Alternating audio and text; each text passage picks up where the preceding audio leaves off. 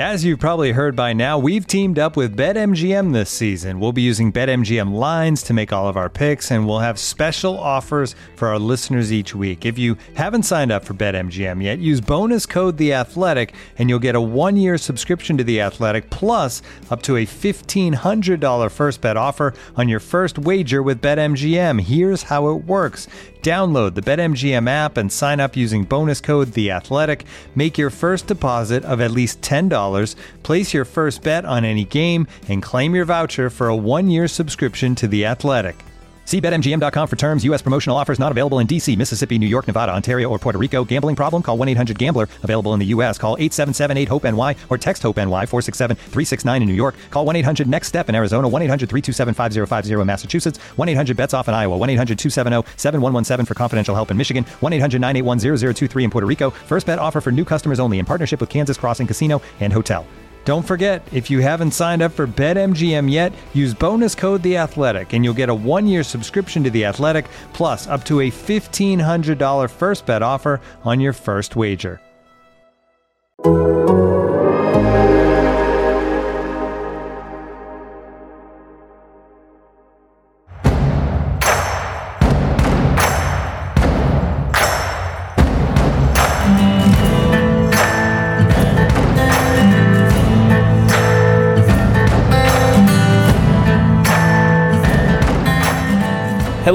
And welcome to the Thursday edition of Football and Grits, the Athletics SEC football podcast. It's Thursday, which means I'm your host, David Ubben, joined, as always, every Thursday by uh, our athletic college football editor, one of our many good editors in our college football team, Mitch Light.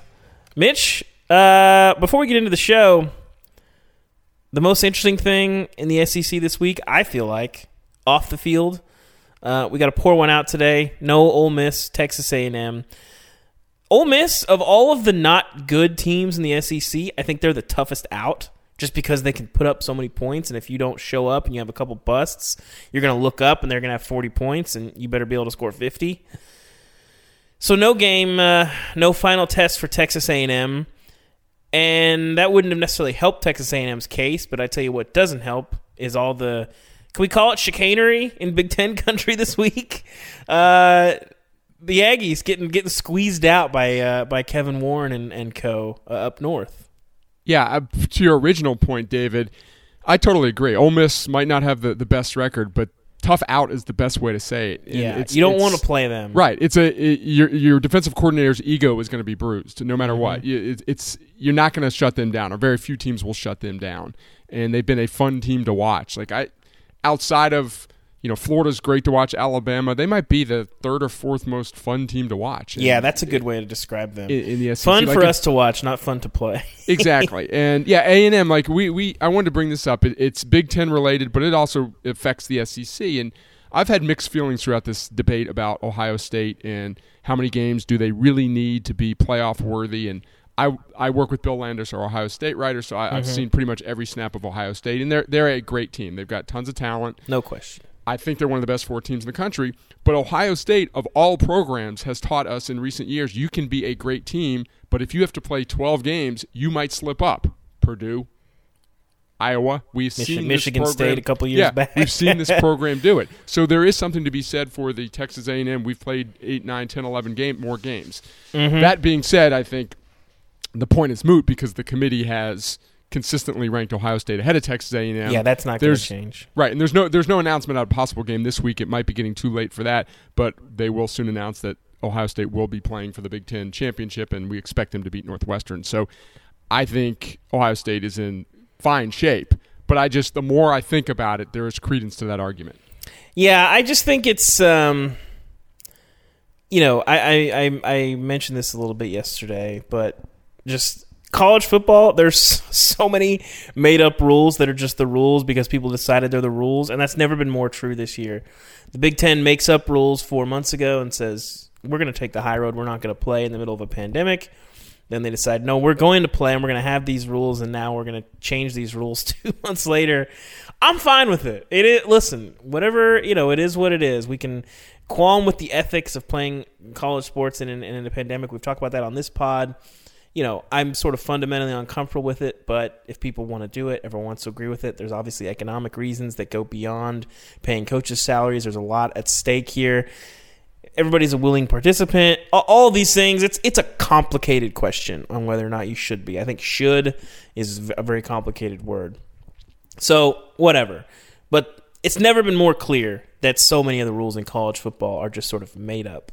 And yes, you know that that I don't want to get conference. To it. Each yes. conference looks out for itself, which it no should question. because there's no there's that's the way it is done. That's the way it's been done until there's a it's more you know there's a governor there's a commissioner David Ubben or something that, that yeah. rules the sport. That's the way yeah. it's going to be done. And I don't want to get too existential here, but Mitch, some of these made up rules might apply to amateurism as well. I'm just saying. I'm just saying. Why do you have to bring that in? Can't we just talk about the, the great? Yeah. It, it, and, and, one thing too, and you know, we, we didn't. There's no way of predicting all this. We didn't know, although the experts said that they expected a winter spike. We're seeing that, yeah. It, it would have been. It would have worked out a lot better if we could have started this thing in late August and actually moved the season up. That's what I said lower. at the time, yeah. and everyone seemed like that was not. It seemed like it made a lot more sense to just say, "Hey, do two weeks of camp, get this going, get done by Thanksgiving." You know, if not earlier. I, thought that was the move because things were pretty calm in July, but whatever. I guess I uh, I'm not paid to make those decisions. But anyway, I am paid to run this podcast. So thank you guys for listening and allowing that to be possible. Thank you for subscribing, and thank you, of course, for uh, you know making us a part of your week. We've got a full slate of content this week on The Athletic. We've had some great stories this week.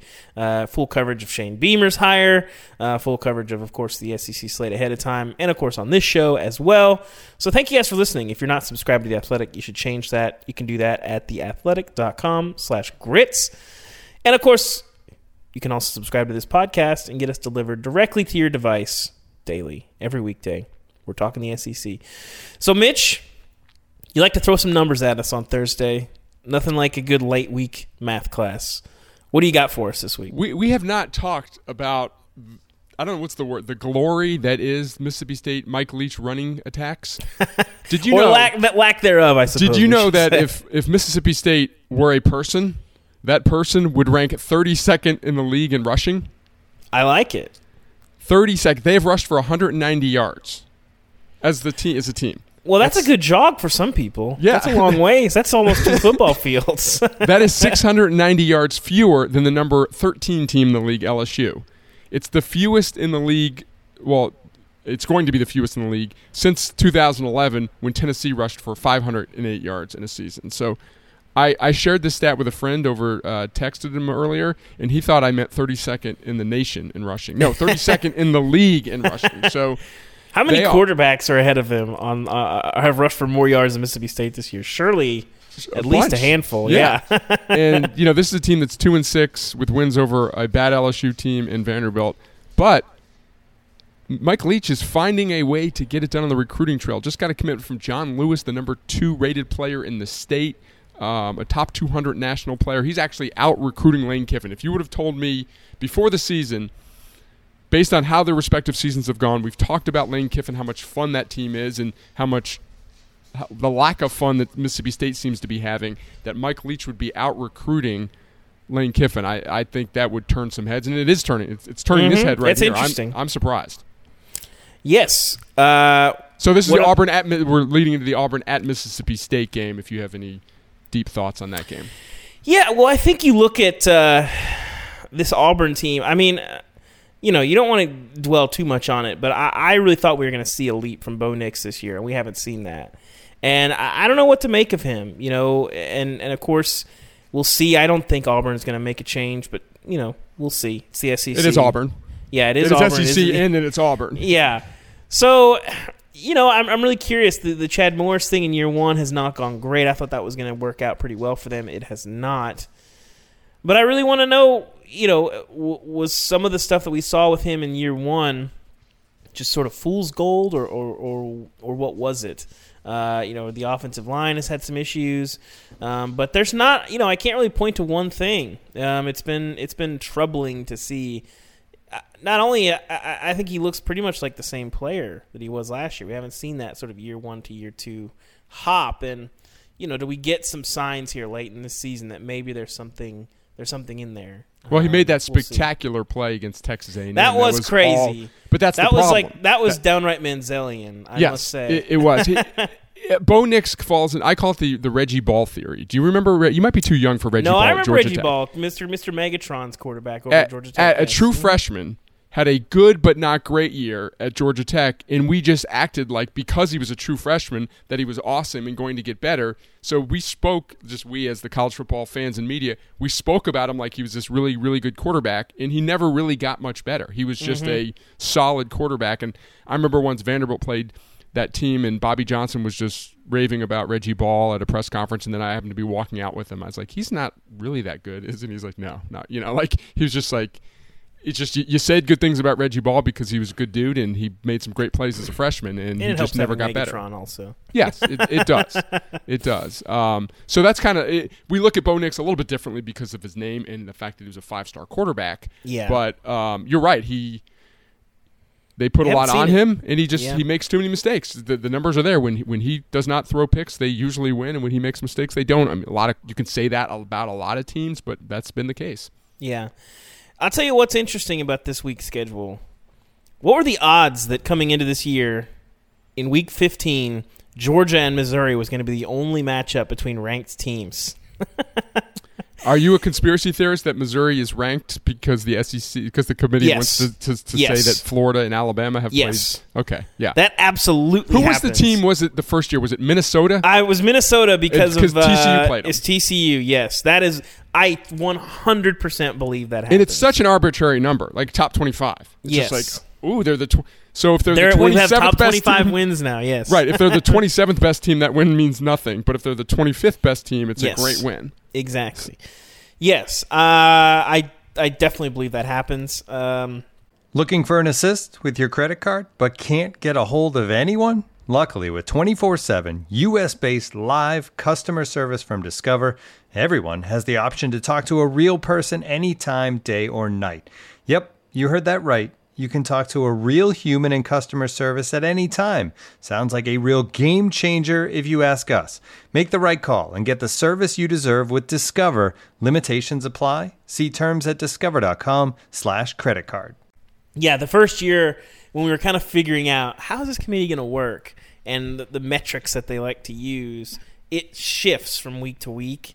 Uh, I think one year it was wins over teams with winning records. I forget which year that was. That they were that was the Which talking so point stupid. every single week. It's like again, the beauty and the stupidity of college football is that the rules are made up and change every single year, and you have to learn to love it because if you don't, you will go insane. And that is, I I I I am maddened by it, but I love the stupidity of college. It's the it is the best dumbest sport every single year, and these are reasons why. Well, the BCS was like that too. They would change the formula every year. Yes. Schedule strength wouldn't matter, then it would matter, and then they would change. They'd bring in computers and they'd do things, and that's like I'm with you, maddening that they changed the way they crown the champion almost every year. Like there was just a different where if you would have applied that formula to different years, you might have had different teams play for the national title. But in the is- last couple years, they pulled out the AP poll, right? But the coaches poll was still in there. I believe Yes. that was right.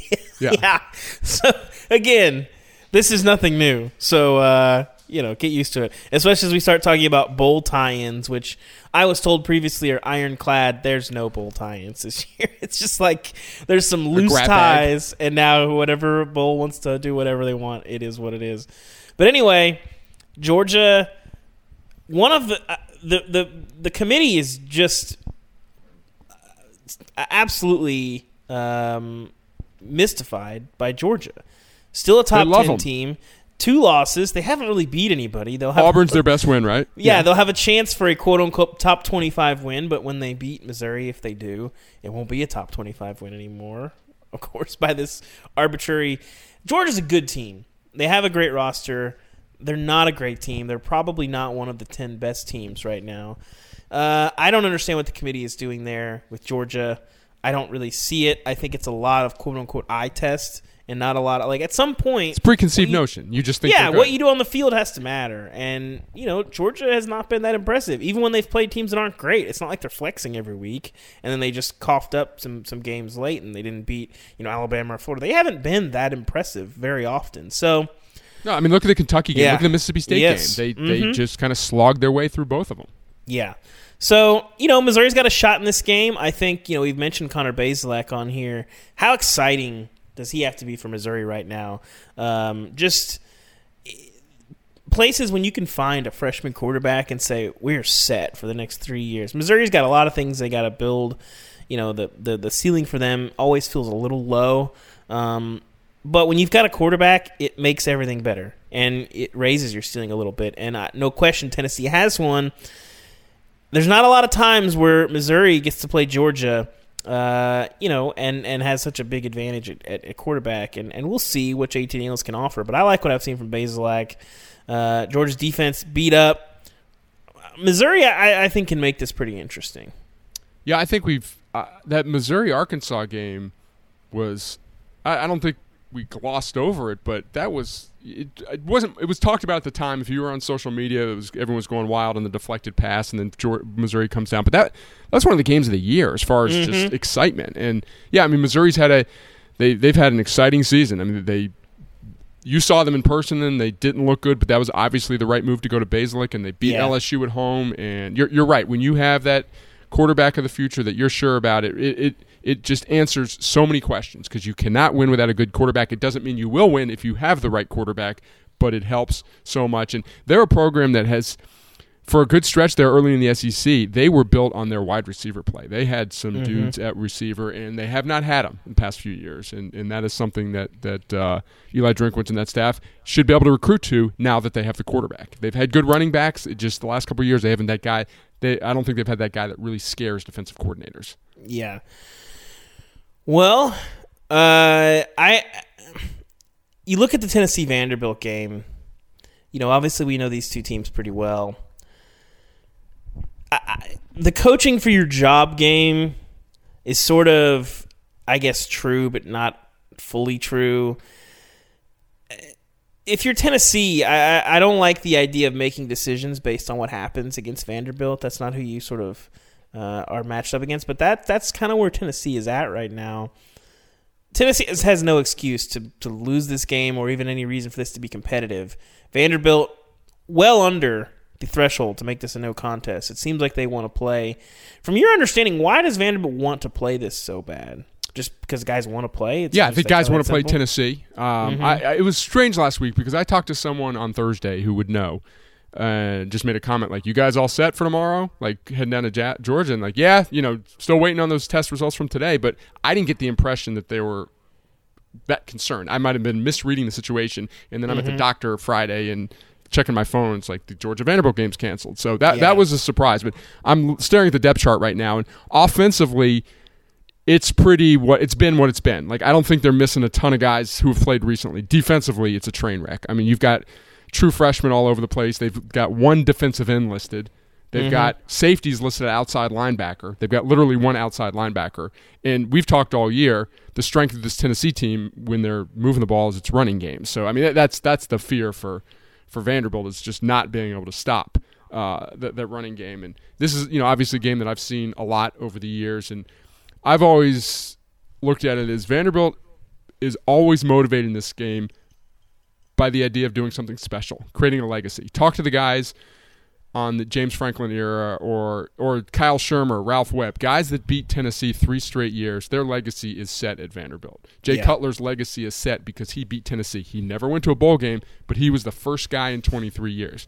I've always said Tennessee is motivated by fear of losing in this game. Players true. do not want no upside, all downside. So they are motivated, but it's just because they don't want to lose. Like that 2005 team, at, right after the game, Phillip Fulmer didn't congratulate Vanderbilt. He said, We've hit rock bottom. Like, that's how Tennessee views this. And Vanderbilt guys take pride in winning this game. They are, I've been around some really bad Vanderbilt teams that are extremely motivated in this game. And so I, I expect Vanderbilt to be motivated. I think Todd Fitch, this, you know, their, their interim coach, not like he's he's not a candidate for the job or anything, but this is his first opportunity. I don't think he's been an interim coach in his 25, 30 year coaching career, so I'm sure he's excited. So mm-hmm. I, I, think they have a lot to play for this week. Now, what happens after this week?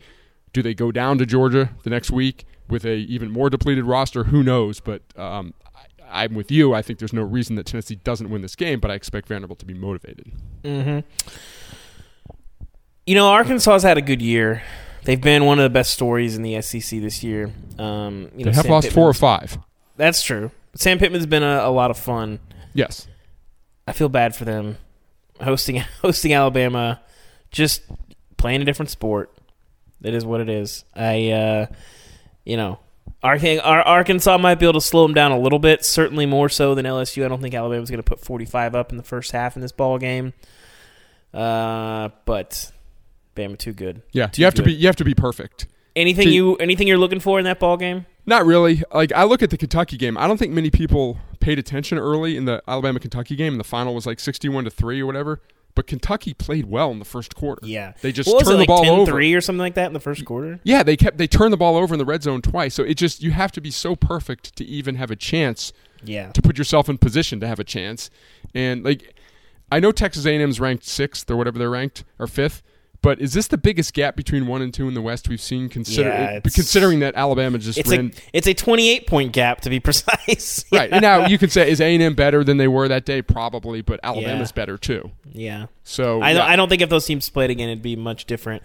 I thought it was interesting too. Mike Leach said on Wednesday that he feels like this is the best Alabama team that he's seen. I, I don't necessarily agree. I'm not sure how much of Alabama he was watching at Washington State. Right. I don't know why he necessarily said that, but I, I think he's just propping them up, you know. yeah, I suppose. I, I where do you think this team will rank? I do think that being in a pandemic year will sort of hurt their legacy in some ways, but I, I think weird as it is to say, uh, the 2018 team that lost to Clemson, I still think is probably their best team. Interesting. Maybe I'm wrong, but Uh, that was unbelievably dominant. It's hard to compare for me because use the term we're almost playing a different sport than we were earlier in Mm-hmm. the Saban era when they were just built on defense. Just you look at the defensive numbers that teams are putting up now versus the early part of this decade or the last decade, I guess, and offensive numbers. Again, it's like a different sport. I think their legacy needs. I think we need to find out. Assuming they win the national championship, who do they beat along the way, and how good are those teams? Now, I think the problem is this Clemson team is good. It's not as good as the, the last few Clemson teams.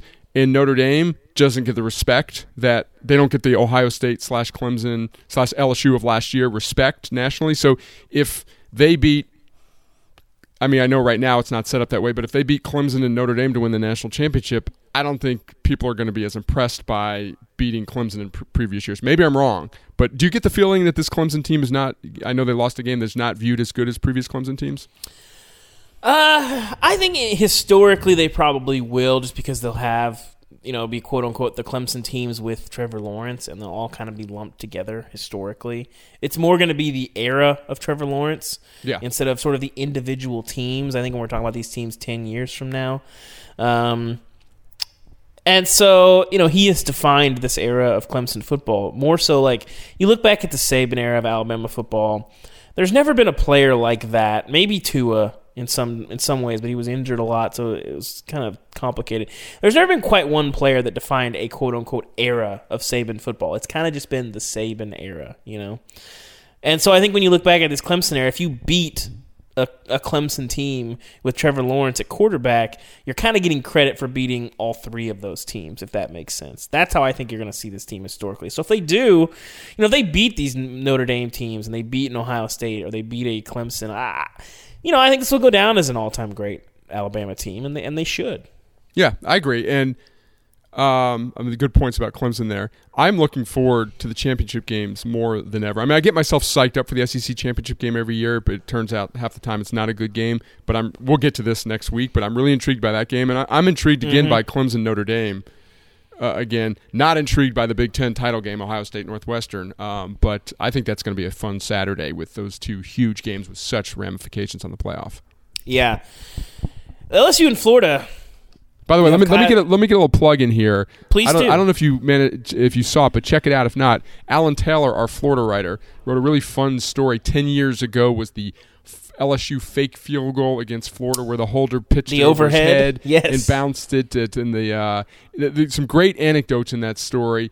One being that Joe Robinson, the special teams coach for LSU, told everyone but the holder and the kicker that the fake was on. He told you can see Allen inc- embedded a video. We embedded a video in there where as uh, I forgot the kicker Jasper was running onto the field. He pulls him back, and the name of the play was Tiger. The fake. He's like Tiger, Tiger. So like. There's a quote from Jasper saying, like, the two people that it was most important to note did not know that the fake was coming until the last minute. Um, so just so some real fun stuff in there. He tracked down a lot of people, so that was that was a good story. So so carry on. Yes, good stuff. Well, Florida's got Kyle Pitts. LSU had baby Kyle Pitts Yes. uh, and Arik Gilbert. Uh, you know, uh, officially they're going to call it an opt out. I, I don't know what you want to call it. LSU seems to believe they have a chance to keep Arik Gilbert. You know, is this sort of a toothpaste out of the tube situation? We'll see. But LSU, watching LSU just makes me kind of sad now. Like it was interesting early in the season. You know, we've mentioned on this show, you know, the the, the Chizicking and the comparisons to Auburn. It's it's probably not quite to that level, but Florida is really fun to watch, and LSU just kind of makes me sad, I guess. So Yeah. I, I, I'm not really excited to watch this ball game. Yeah, LSU's the kind of the embodiment of a washed-up athlete. Like I, Yeah. I, I don't remember this. I'm not this old, but you heard stories of like Willie Mays playing for the Mets when he couldn't like his knees, and it was like old-time baseball people say how it was sad to watch them. Like we know it's still LSU, we know it's this great program, but they play like they're a middle or bottom third SEC team this year. Um, here, here's a number for you. Florida is averaging 8.1 yards per play in SEC games. For conference games only, the I, I believe this has got to be an all-time record. I only have numbers from the last 10 years, but as we've talked about, teams weren't putting up numbers like this in the 60s and 70s. LSU last year broke the SEC record for 7.9 yards per play in league games. Florida right now 8.1. Um, if you've seen LSU's defense, that number won't go down this week. It will probably go up. So, I, yeah, I, I think Florida rolls. I think Dan Mullen, um, although, as Alan Taylor pointed out in his, his game story too, we saw, and you were there, we saw a slightly conservative Dan Mullen at times against Yeah, a little bit. Tennessee. Didn't go for it a couple times when you thought he should or would, but I think any anytime you have the opportunity to uh, put a big number up on LSU, he, he's going to take. In, in I'm sure from his Mississippi State days, I wouldn't say it's bad blood, but there's a lot of rivalry between those two Yeah. programs. I think he I think he knew 30 points was going to win him the game against Tennessee, and I think he didn't want to give Tennessee any any more odds to. Uh, they, you know, it's funny because Tennessee did go 90 yards three times in that game to Yeah. score, but the odds of them going 90 yards were not great. Uh, you know, Florida's defense is one of the only ones that would allow that, but it's uh, you know I think now that's the I want to say it's the 14th time in 31 games that Tennessee has failed to score 20 points under Jeremy Pruitt and uh, against FBS teams. Yeah, I mean, the, you, you know this better than anyone. The, you can stack up a lot of negative numbers about the Jeremy Pruitt era, Yes, you can. It's hard not to. and people do. yeah. What, do you make, Uh, did you see this clip? And I'm just I, I don't want to make too much of it. Someone retweeted it that was Bailey was sacked five or Tennessee quarterbacks were sacked five or six times, and not one time did an offensive lineman come pick them up. Did you see that? I did clip? see that. Did you read anything into Uh, that, or uh, are we just looking for something? Uh, you know, that's sort of a complicated question because Well, that's why you're here, David. Yes, I'm going to answer this complicated question. Jeremy Pruitt has talked a lot about know the last couple years. He wants his quarterback to be a guy that affects other people, everyone around him. Uh, Jarrett Guarantano loved by his teammates, not necessarily like a like a necessarily a fiery guy that's gonna like everyone's gonna be like I want to run through a brick wall for that guy. The guy who most closely embodied that in some ways was probably Brian Maurer, who's been injured and has a host of other things keeping him off the field. Harrison Bailey, you know, is a true freshman, young kid. He's, you know, uh, the times that I've been around him, he's he's kind of a little bit quiet, a little bit. Um, part of that might just be youth. Um, it's tough to know. You know, I, I, it's not a good thing, but I don't know that that's going to be a complete indictment on a culture. You know, I, it's tough to know. I think everyone around Tennessee is, is frustrated with how the season has gone. Um, you know, it's sort of a, uh, the times that I saw those sacks, it looked like a lot of looking around more than like, you know, I'm trying to show up my quarterback. I think people understand, you know, that was probably time to move on from Jarrett Guarantano, which it seems like Tennessee is done. But it's I did find it alarming. I guess I don't think, like I said, I don't think I'm going to take it as like an indictment of the culture, but it's not an endorsement. So That- that's a good way to say it. I And- land and on it. Incidentally, about Brian Maurer, uh, Jason Tarver, Vanderbilt's defensive coordinator last year, I used to when I was a sideline reporter, I would interview him every week, and then we would just talk afterwards. And he's now with Mm-hmm. linebacker coach with the Browns. He loved Maurer. He thought. And he knew Bailey was coming in. He thought Maurer was going to be the long-term answer at Tennessee. I just thought that was Well, it's always always good to get a at- coach's You spin the wheel at Tennessee, it might end up being Maurer again because every week it feels like it's pretty random. You know, last week you have, you know, Guarantano is coming out of quarantine, so he's kind of not a factor. They start Bailey. Bailey does okay. Then they bring in Shrout, but then they were playing Brian Maurer for like one snap, and then. All right, whatever. I don't know. Like I, I can't really, you know. I'm I'm told that Jeremy Pruitt doesn't want anyone to ask uh, about his quarterback situation ever, ever, ever again. So it's all Not good. that anyone cares about who the quarterback is at Tennessee. You You know, know, I mean, this this is a bigger a bigger second- subject, and I know exactly. I know you know this, but coach, you know why you make so much money? Because so many people care, It's true. and you know that's one thing these guys should. I, they they know, but I'm sure he's frustrated. But that's you can go coach at D three and make I don't know what D three coaches make, and you won't have anyone ask you about your quarterback situation. So that's true. That's that's the way they you know that's the profession they've chosen. you don't fill a hundred thousand foot st- or hundred thousand seat stadiums uh, without a little promotion. Tennessee has not done much of that this year. Exactly. Anyway, that will do it for our Thursday show. Thank you guys for listening. Thank you guys for uh, subscribing. Again, if you're not a subscriber to the Athletic and you want to listen to this show ad free uh, on our uh, uh, app, which is a fantastic app, you can read all of our stuff on there. You can uh, subscribe to The Athletic at theathletic.com slash grits. We got a great buy one, get one free deal going right now for uh, the holidays. So if you like us or you're willing to check us out, a friend, a family member, uh, you know, you can you can uh, go two for one there. Thank you guys for listening. Thank you again. I'm your host, David Ubben. My co-host, Mitch Light. We'll see you guys again on Friday.